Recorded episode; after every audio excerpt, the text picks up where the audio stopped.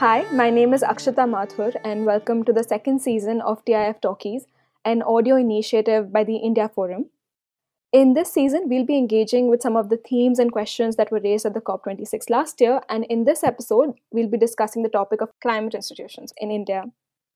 For this, we're joined by Aditya Pillai, who is an associate fellow at the Initiative for Climate, Energy and Environment at Center for Policy Research in New Delhi. His uh, recent research delves into the history of India's climate uh, governance architecture, state and adaptation politics, and also the emergence of climate federalism. Uh, Mr. Pillai, thank you so much for joining us today. Uh, hi, Akshita. It's lovely to be with you uh, this morning. Uh, so, to start with, uh, Mr. Pillai, at COP26, India announced five promises to work towards a greener future. But you know there does remain some confusion as to how these will be actually achieved on the ground. Uh, drawing from your own research, could you briefly discuss what climate institutions are and why building them is important for conversations on climate action? Right, thanks. Uh, that's an important question. Um, maybe I could just skip past the point about COP26 for a second and come back to it, but then start by sort of framing the big picture of why climate institutions are important what they are, right? Hmm. Um, one way of thinking about it is that climate institutions are the rails upon which the train of climate policy making runs. Okay. Okay. So uh, with rails, you don't really notice they're there, but they're essential for all forward progress. Um, and secondly, they also help sort of smoothen the bumps, um, and institutions sort of help smoothen um, the bumps in uh, what can often be rough political terrain uh, when it comes to climate politics right? So uh, with that sort of metaphor out of the way, more concretely, um, um, it, the way to think about is think about these interministerial committees that sort of stretch across the government mm. of India. Um, the ministries themselves, what sort of staff do they have in it? What sort of um, procedures do they have within those ministries? And also, uh, what sort of forums and bodies exist between the government and external stakeholders, right? So businesses, civil society organizations. So those forums and bodies are also important institutions that exist outside the government or para government. Right? Hmm. So that's that's more a more concrete way of being able to think about it. Um, uh, but there are also within these committees and bodies, there are also various procedures and processes that are incredibly important, right? So who sits at the head of the table, what sort of information is used uh, when they deliberate, who speaks and when, um, who else is at the table, right? So, for example, our scientific um, bodies at the table, our vulnerable communities at the table. Right. So, there are all of yeah. these questions about composition and power that mm-hmm. also very important in determining what comes out of these bodies, right?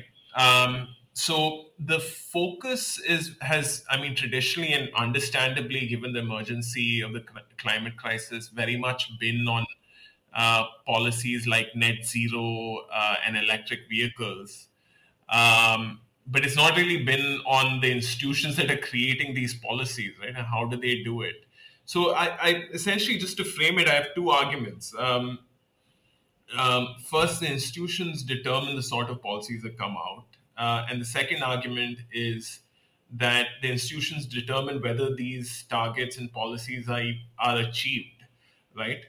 Um, and and in key, the institutions can actually help incorporate science and analysis. Um, the type of institution that determines the policy uh, must also be fleet-footed to circumstances to be successful.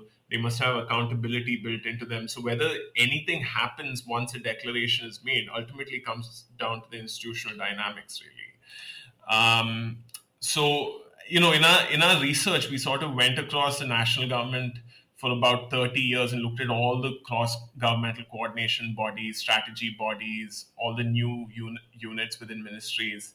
Um, and we try to understand what was going on within the government of India. So uh, that that's essentially the setup for like why uh, for what institutions are, um, and and your second the second bit of your question about you know how good institutions can help in achieving things. Um, just very concretely, there are three things they can do, and uh, uh we we wrote in the journal Science about this uh, a few months ago. The three things, the three climate things, climate problems these institutions can solve. Um, the first is being able to create a long-term strategy. Now, everything in climate politics today is about long-term strategy, right? The direction you're taking, the pathway, so on and so forth. Um, it's it's an institutional question.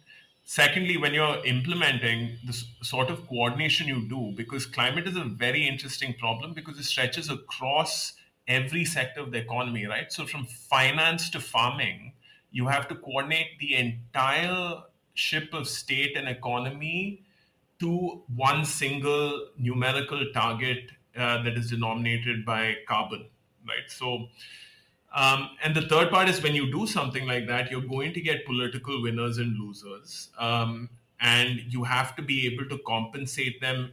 Firstly, you have to be able to hear them. And then secondly, you have to be able to compensate them. So that's also, are your institutions open enough um, uh, on that front, right? So um, specifically, I mean, your, your question about the COP is interesting. Um, so with the COP, we had this Panchamrit uh, these five um, declarations that India made, including a net zero uh, declaration. But then one of the key features is a lot of ambiguity, which I think you'll agree uh, about. You know, energy versus electricity, whether requirement meant gen- generation or um, uh, uh it, it was one of those things where it felt like the institutional processes, if there had been more, if they had been slightly more robust, would have decreased the amount of ambiguity.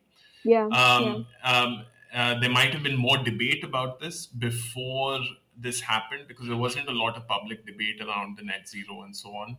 Um, so we might have had a clear idea about what the target was, the time frame, the various pathways to get there uh, and also other bits, right? I was I'm not sure if there was systematic consultation with India's states, for example, or um, a very detailed documentation of what the social and ecological consequences of various pathways were. So those are the sort of things that an institutional setup, a, a, a robust institutional set, uh, setup can give you, and I think that's quite important given that we're now talking about complete societal transformation. You know, you mentioned at the starting that you went in your research you actually went to institutions and saw uh, what was happening inside could you give an example like a brief example of one such committee or institution that you that you guys uh, had looked into yeah sure um, we looked at several of them um, i think maybe the listeners would be sort of more interested in the most important of hmm. them. And so that's called the Prime Minister's Council on Climate Change. Um, and this is something that was set up, I think, in 2007. And the original National Plan for Climate Change and so on all came from this body. It's a very interesting body. It was chaired by the Prime Minister himself, um, Manmohan Singh at the time and it had a range of ministers from across the government, but it also had fairly significant representation from civil society and expert organizations. Um, and the evolution of the National Action Plan on Climate Change, if you go, sort of go through the minutes and talk to people who are in the room, um, it was a very complex and textured sort of discussion, right? So there were uh, ideas that were coming from outside government, there were various government priorities, particularly about international positioning, and you could sort of see this whole thing come together in this in this um, very interesting uh, mix of priorities. Sometimes it was a battle, sometimes it was far more complement complementary. Um, and and um, ultimately from that came the National Action Plan on Climate Change, which to date is the central policy framework uh, uh, for better or for worse. So that's that so it was this sort of thing that we sort of tried to uh, get to grips with and so over time you see that these things don't really last right? So the pmccc um, and the various other bodies we looked at they sort of have moments of exuberance and they produce a lot of stuff and they capture the headlines and then they sort of fade away. And uh, there's this there's this up and down nature to the the, the life of an of a climate institution in india that that um, uh, that actually I think is a fairly important characteristic, um, and it may not always be the case elsewhere. So yeah. Right. Uh, so, could you give us a brief historical overview of how climate institutions have been shaped in India in the past three decades and whether political conditions have played an important role in their transformation? Right. Yeah, I think it's all all politics. Uh, maybe it's a bias uh, that I have, but um, so we did this paper. We sort of studied 30 years of India's institutional history. Um, uh, Navroz Dubash, my colleague at CPR, and I worked on this. And uh, what we found is international politics has a very big role to play in shaping Indian institutions. At the same time, shifts in domestic attitudes towards climate change also change uh, the shape of the institutions. Um, so it's it's these two forces that sort of combine. Um, and we looked at things from the ni- from the early 90s, in 1992 to be precise, um, to the to about 2019, 2020, which is when the paper paper was sort of finalized and published. Um, and so we divided that stretch uh, over three decades into about four periods. Um, and the first the first period is between the early 90s and the mid uh, uh, 2000s, so about 2007. And this is this is the period of Rio 1992. Um, um, and there's the UNFCCC comes into the UN Framework Convention on Climate Change is sort of put together. Um, and India is very specifically focused on making sure that equity and justice principles lie at the heart of the global climate conversation. So there's this construct called common but differentiated responsibility, which is used to differentiate uh, between developed and developing and least developed countries.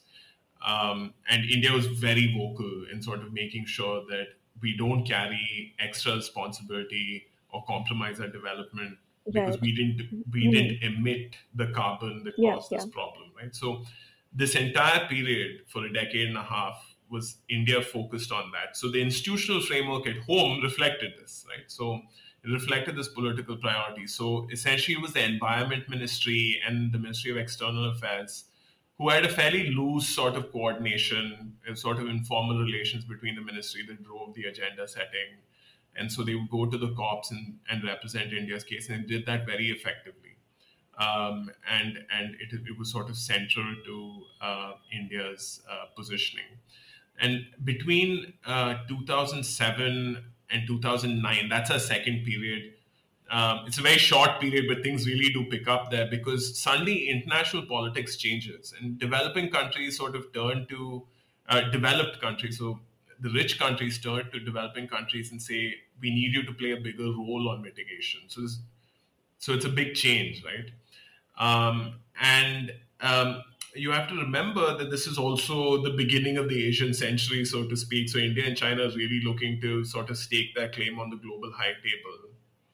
Um, and India comes back and says, okay, we're actually going to do things now uh, and be proactive about the climate agenda because it's sort of now central um, or becoming central to the international conversation. It wasn't definitely wasn't uh, all the way there. Um, and so we sort of come back and we create what I was talking about earlier, the PM, PM's Council on Climate Change. So interministerial body with a lot of external stakeholders. And that body comes up with a national action plan on climate change. Um, and uh, one of the interesting things about this is you'll notice that it's the PM's council. So the PM was directly involved and chaired these meetings.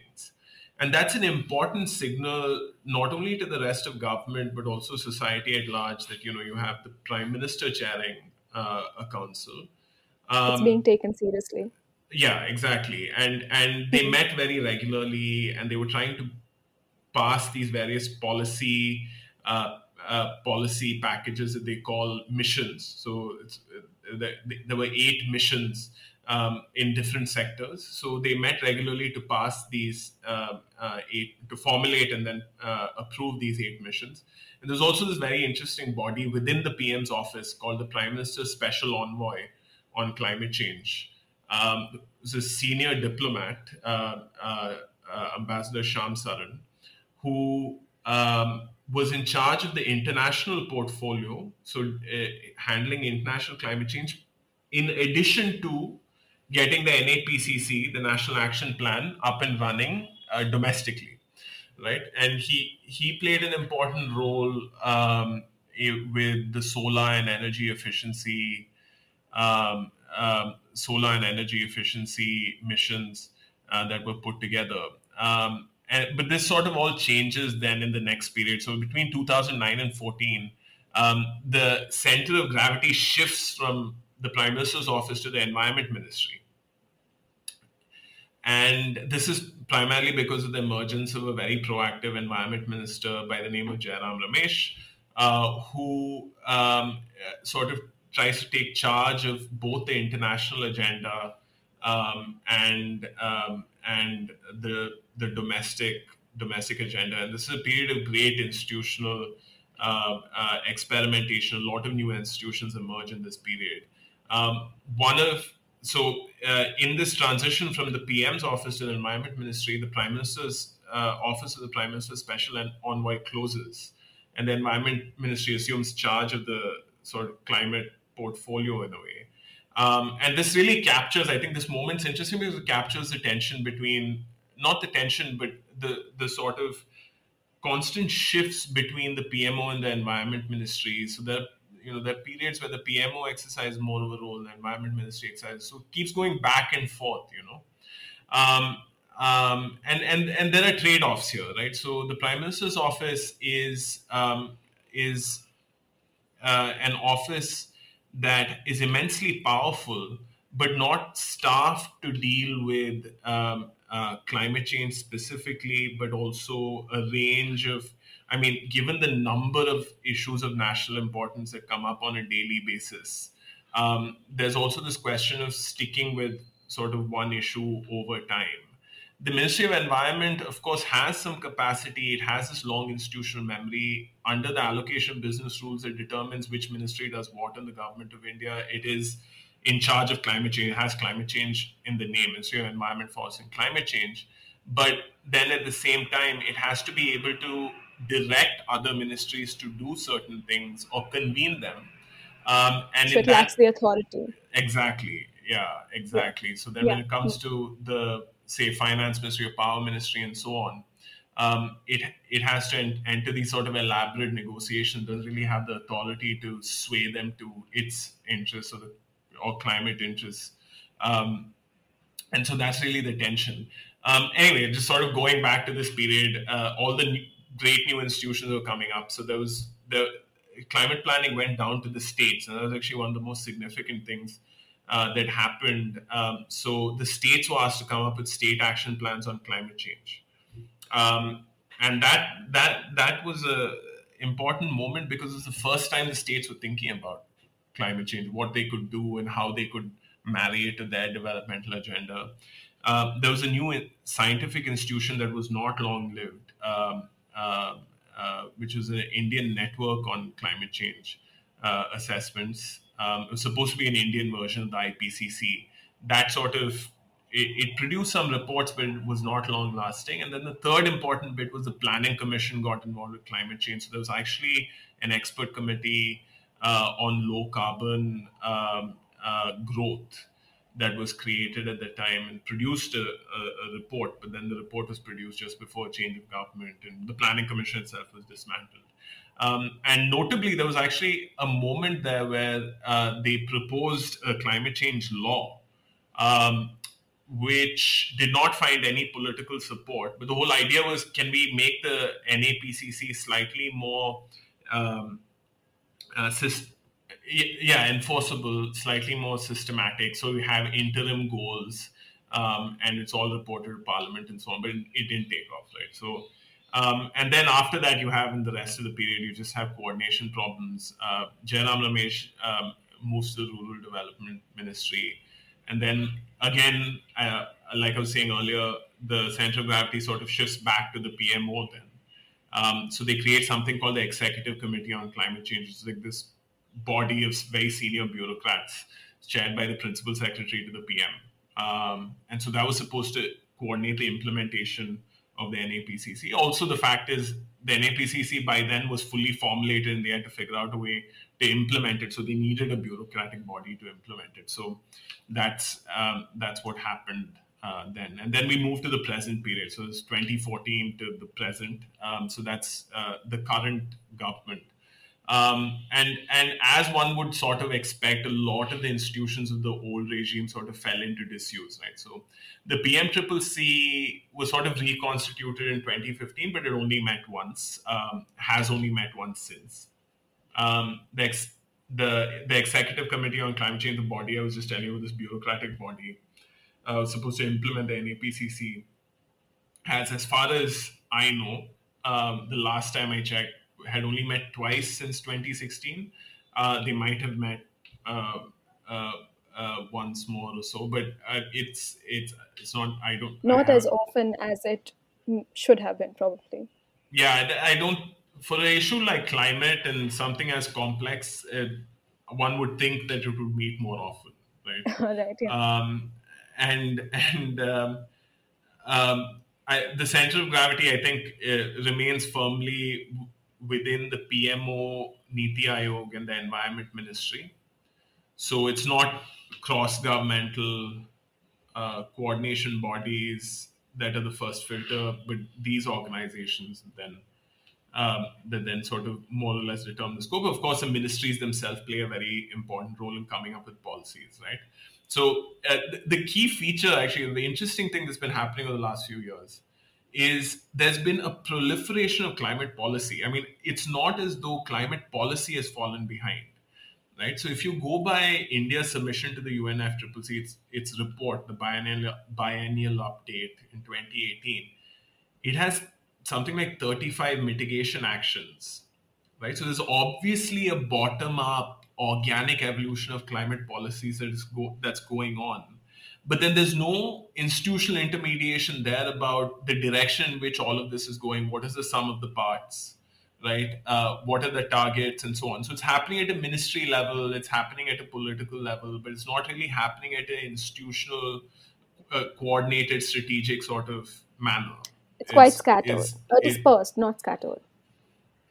Yeah, it's dispersed. I think each ministry is, is sensing opportunities um, and coming up with things, uh, which is how it should be. But then, how do you tie it all together with a bow is the question, right? Um, and so now it's actually, I think, becoming very clear that there are limits to this. And our papers actually called The Limits of Opportunism, uh, which is opportunistic actions from the from various ministries are good because it's you know it's creating great climate policies but at the same time things are starting to change and it uh, now for example you have the announcement of a net zero target you have a whole slew of 2030 targets now five separate targets. And so, how these different pieces of the puzzle actually come together is now far more important than before. They can't just exist in a disaggregated, discrete manner. So that's that's really, I think, the the the key uh, point of the current uh, moment. So yeah, that's the that's the broad history. I hope I sort of uh, captured that. Yeah, that yeah. was that was very informative. But like, and I recognize there is no straight answer to my next question. But how do you think, uh, based on your research, can India form a climate institution, like a main climate institution framework, keeping in mind these shifting structures of power, uh, national politics, which also keeps changing, and you know all these related constraints? Yeah, that's um, that's true. I think you're right to frame that question that way in the sense that it is a very, very specific sort of process um, yeah. because each yeah. country will do this very differently.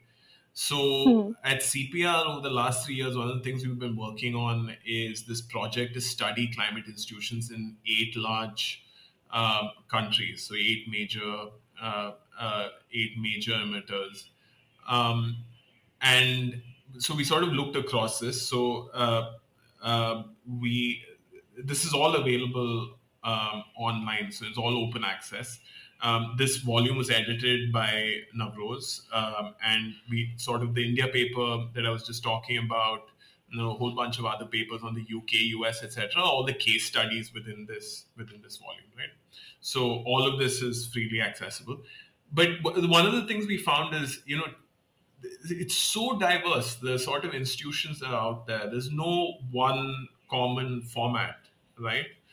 Um, so China has this very top-down system. So the entire bureaucratic machinery is seized by the orders from the the, the premier council um, that sits at the top of government. The UK has a very different system. So it has a lot of independent analysis by this one body called the UK Climate Change Committee, and there's has a lot of accountability procedures with Parliament and the public and so on.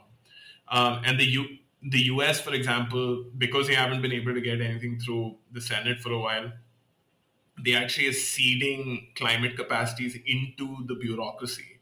So instead of focusing on legislative, they've come to the executive branch of government and sort of putting uh, different climate nodes in there to sort of make sure each sector has some sort of climate transition story. So, uh, oh, okay, it's very yeah, it's very interesting. There's a lot of lot of diversity. Um, mm-hmm. um, but the key is, I mean, one of the key stories that we tell in that special issue of this journal is that it's it's really the institution setup you end up with is really a product of your political environment. Uh, it's a product of the bureaucratic traditions you have, and these things sort of are as old as your government, sometimes older. You can't escape them really. And then the third factor is the international pressures, because climate is in many ways a top-down political issue, um, and so the sort of international system effects uh, uh, have uh, an effect on the institutions that you create. So, um, so the question with India, what sort of institutions can India form? Um, it's it's a good question. I think the, the the way to ask it is how do you move beyond the current NAPCC construct? Uh, and the reason's important question is because the time feels like it's right, right? The politics seems to have shifted after COP26. There's the whole net zero um, conversation, which is completely open. It's it's it's a carte blanche, um, and there's um, I think a sense within government that climate can also be an immense opportunity uh, in hmm. in pushing development. So it looks like the politics is now more favorable for institutions, and also on the other hand.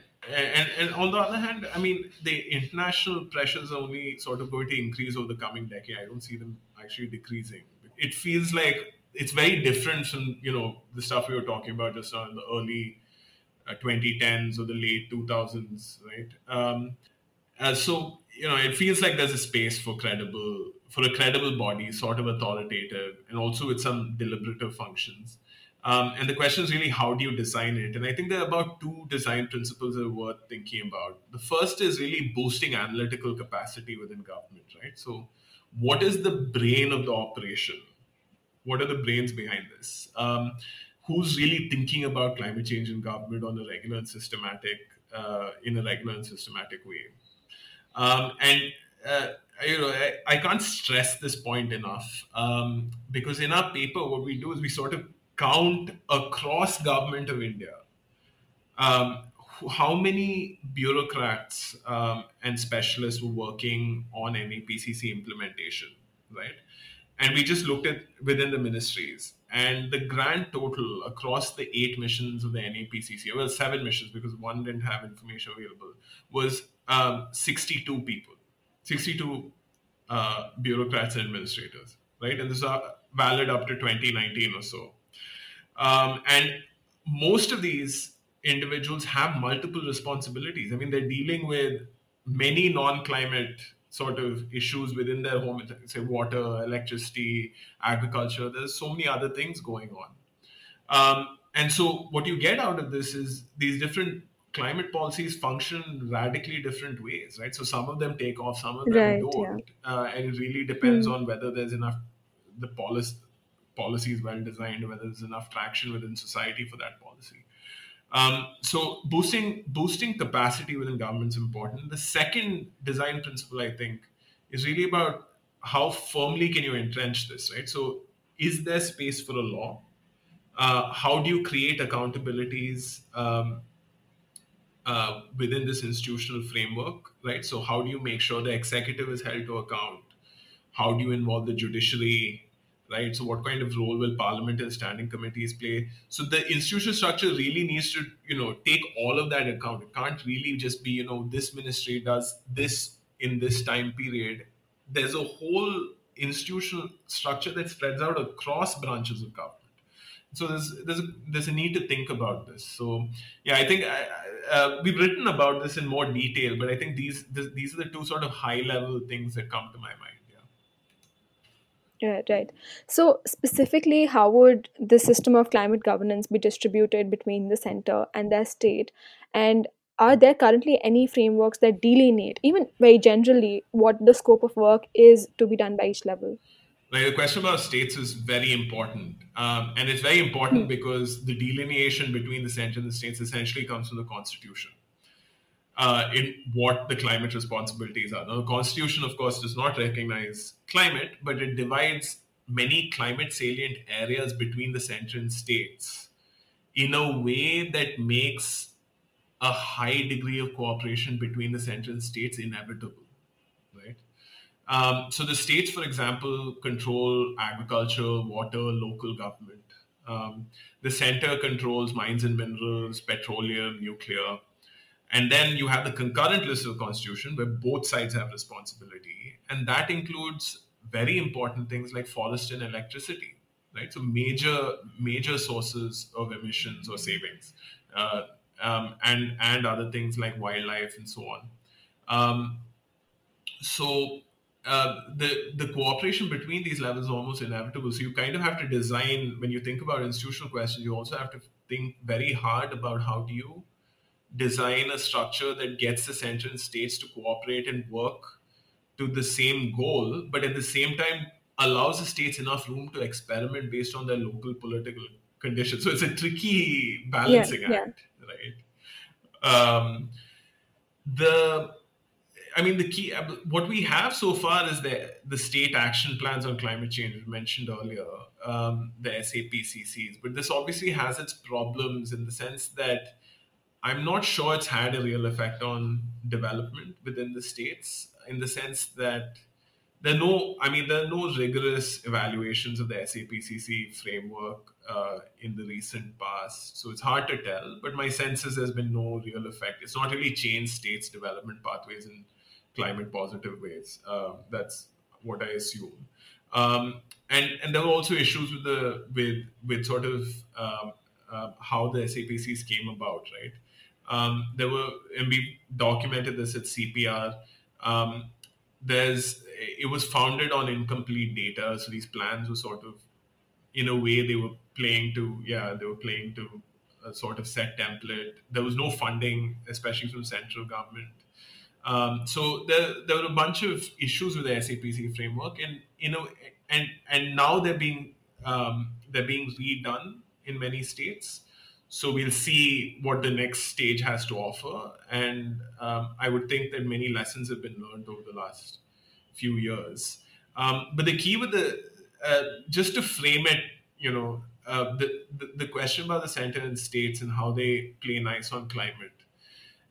The way to look at it is India is a very top heavy federation, right? And, and within the federalism literature, um, uh, some call it a quasi federation. Others say that cooperation between the center and the states is almost an inevitable part of the design of the constitution because the center really has a lot of the share of financial capacity, bureaucratic capacity, agenda setting power. Um, and it's very different from, say, the de- highly decentralized federations like the US, Australia, Canada, you know, the more classical models, right? So obviously, the way the climate institutions function here will be very different in India. So you have to think about that's the starting point. Um, and the, so, in a way, the center has to create an enabling framework for the states, right? And so it has to pull various fiscal levers. Um, so things like the centrally sponsored schemes, right? So there's a huge amount of money flowing through centrally sponsored schemes down to the states. How can that be made greener? Um, the finance commission's actually been quite progressive in terms of the tax devolution to the states in, in sort of incorporating climate com- concerns on the margins. How can that process be accelerated? Can the SAPCCs be funded by the center? What quantum is available to the states? So those are important questions.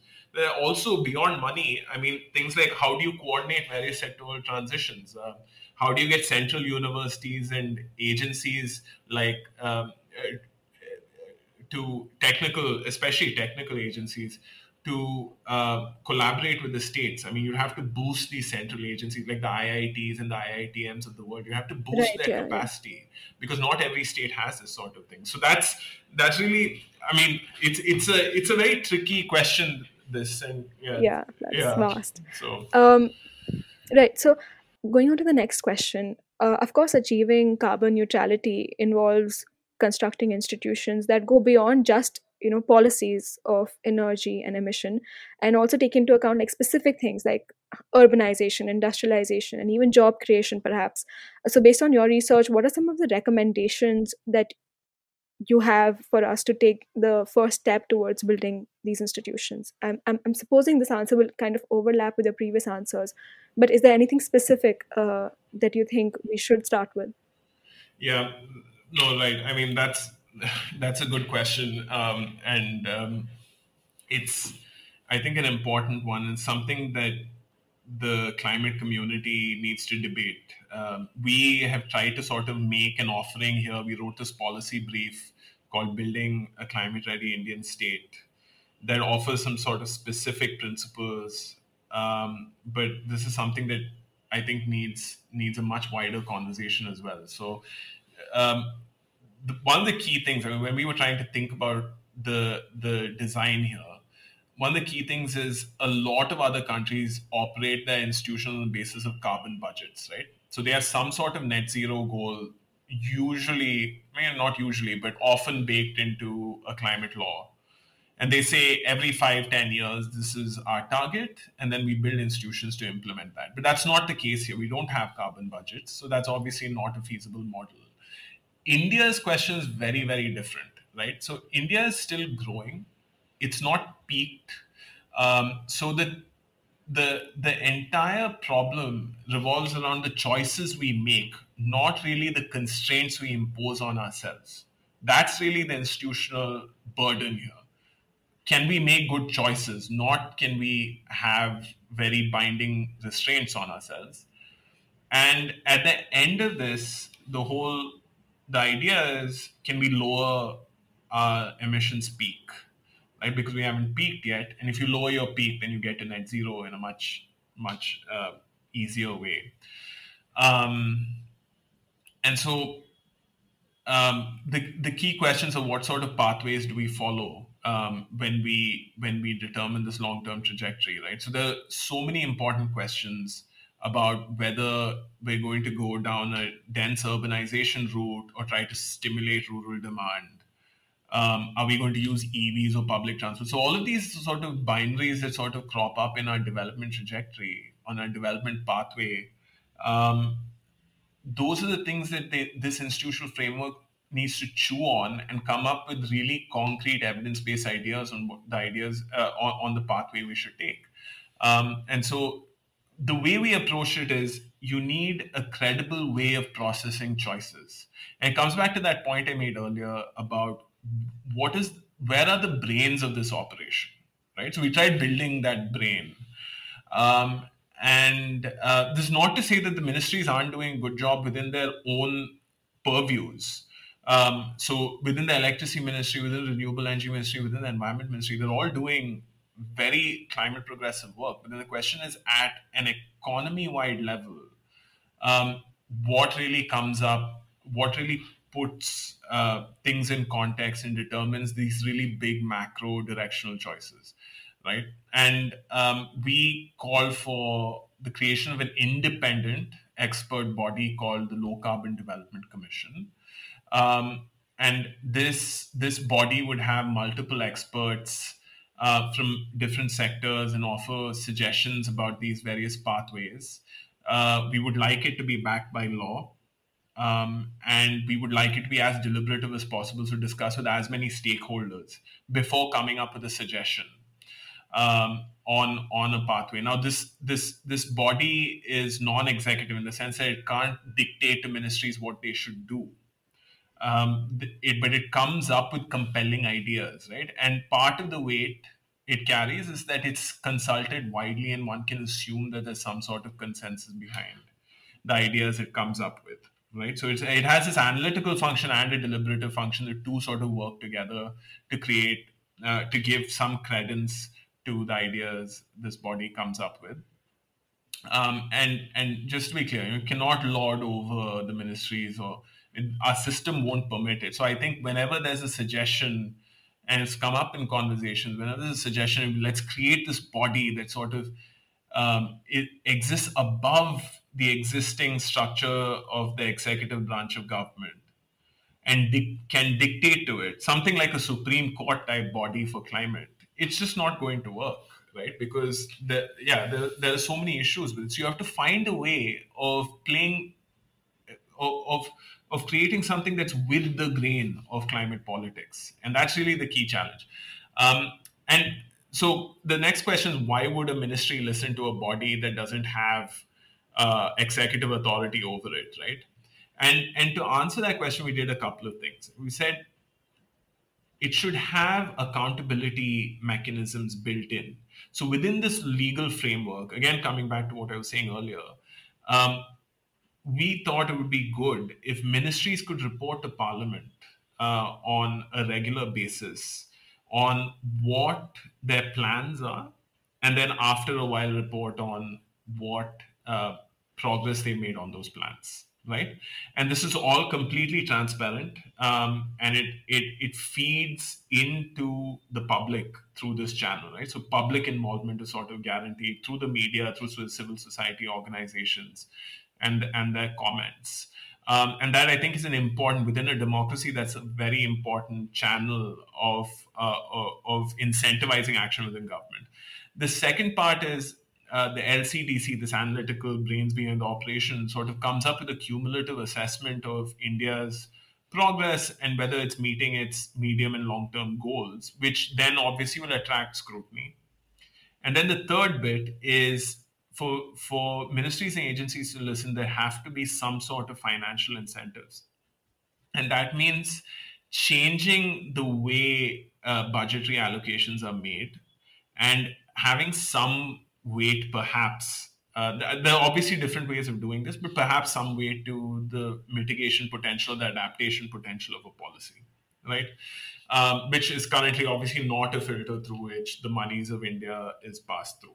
So, um, and and and and and the uh, yeah, and, and and the final bit is really that you have to improve capacity. I mean, you know, I was talking about 62 people. You obviously need to have specialized capacity in the ministries. It's uh, it's something that's happening organically, but there probably needs to be a sort of systematic effort to this. And um, the implementation arm, the executive committee on climate change, um, definitely needs um, needs to be sort of uh, revitalized, reactivated, um, and um, the Ministry of Environment obviously plays a very crucial role. It's a nodal ministry. It handles our international negotiations. So that will still continue to be a very important part of the institutional framework. So that's that's really uh, the outline of of of this this uh, institutional structure that we try to put together. Very much mm-hmm. cognizant of the political constraints, as you mentioned. Right. Yeah. Hmm. Uh, so extending from this. Um, are there examples of countries which you have studied already, um, uh, which have developed very effective governance mechanisms, which you think uh, would be something that can be ap- applied to India? Right. Yeah. So from that project over the last three years, we developed a very intimate understanding of at least seven other countries uh, and a partial understanding of some more uh, countries and their institutional frameworks. Um, one of the key things that really jumps out to you is how much this is this institutional questions of work in progress across countries, right? Um, when we started working on this, the US didn't have much because that was during the Trump time. now, as I said, each department is now seeding this capacity. China actually went from this very powerful uh, body called the NDRC, the National Development Reform Committee, and cre- then moved to a new ministry in this time, so the Ministry of Ecology and Environment. So there are a lot of changes, and countries are experimenting with different things. And I think it's important to remember, yeah, exactly. It's it's there's going to be it's going to be experimental to start with. Everything I just said um, in terms of the LCDC, Low Carbon Development Committee, and so on, is it'll be a starting point, and then it'll change over time. Right? So it's hard to call on one model that India can follow. We um, we were definitely influenced by the UK's um, by not not all of the UK system, but parts of the UK system because it fit with the political context here in the sense that if you have credible, clear information that's coming from an expert body, which the UK has, mm-hmm. yeah, an independent okay. expert body like the UK hmm. Climate Change Committee, mm. um, that could have an influence, has very many effects on the UK political system.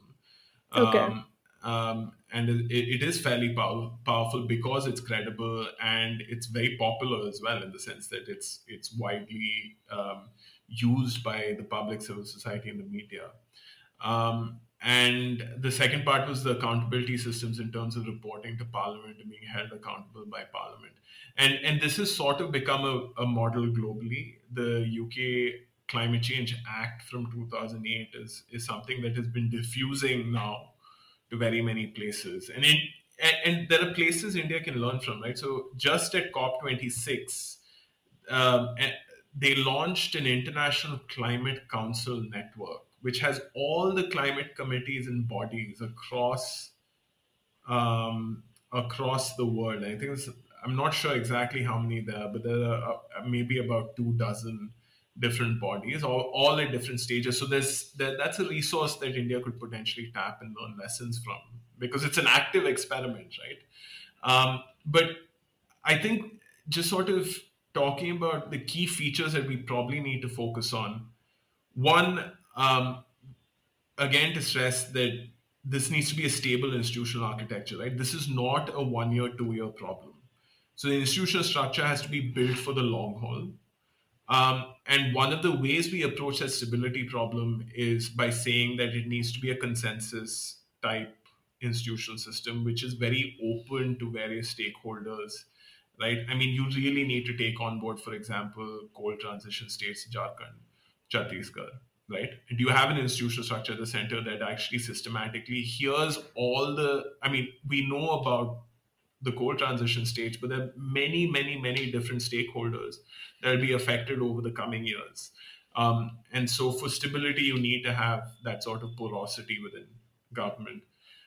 Um, the second bit is you have to be able to create compelling narratives, and that's something we saw across these countries. Right, so the just just transition narrative really took off in South Africa, um, and a lot of their climate politics is around this, mainly because it addresses not only the jobs issue but also the race issue. So it the just transition narrative is tied very much into um, South Africa's long and troubled history with race and sort of uh, the promise of renewal and new opportunities for Black South Africans. Um, and the third bit is um, that it, this institutional structure should should be aligned with politics. Um, and you can't really create something that is an immediate transplant from another country because honestly, within a year, the it's it's just going to collapse right? Or it's going to be put in the freezer. And and government of india is littered with committees commissions and various agencies that have not aligned with the politics. So that's really a key key question as this conversation progresses. Uh, thank you so much mr pillai. That's the end of the uh, episode actually. Uh, but thank you so much. I feel like this is very informative especially because climate change is a very shiny topic, but not a lot actually know how this would be achieved in like real terms. So, uh, thank you so much for talking about this with us today. Uh, thank no, thank you very much for having me. Let us present our work. Um, and and for focusing on this institutions question because we do feel that this is such an important issue. It's not as glossy um, and and attractive as the other ones. But yeah, it's the underlying substructure of the whole whole machine. And so, thanks thanks for focusing on it. Um, and and and yeah, look forward to all the other series you're going to do. Uh, in uh, all the other episodes you're going to do in season two. Thank you so much, Mr. Pillai. Thank you to our subscribers and listeners as well for tuning in. This is the finale of the second season where we looked at COP26 and the climate discussions around it. Uh, we will be back with the next season soon, so do follow us on our social media channels to stay updated. Thank you.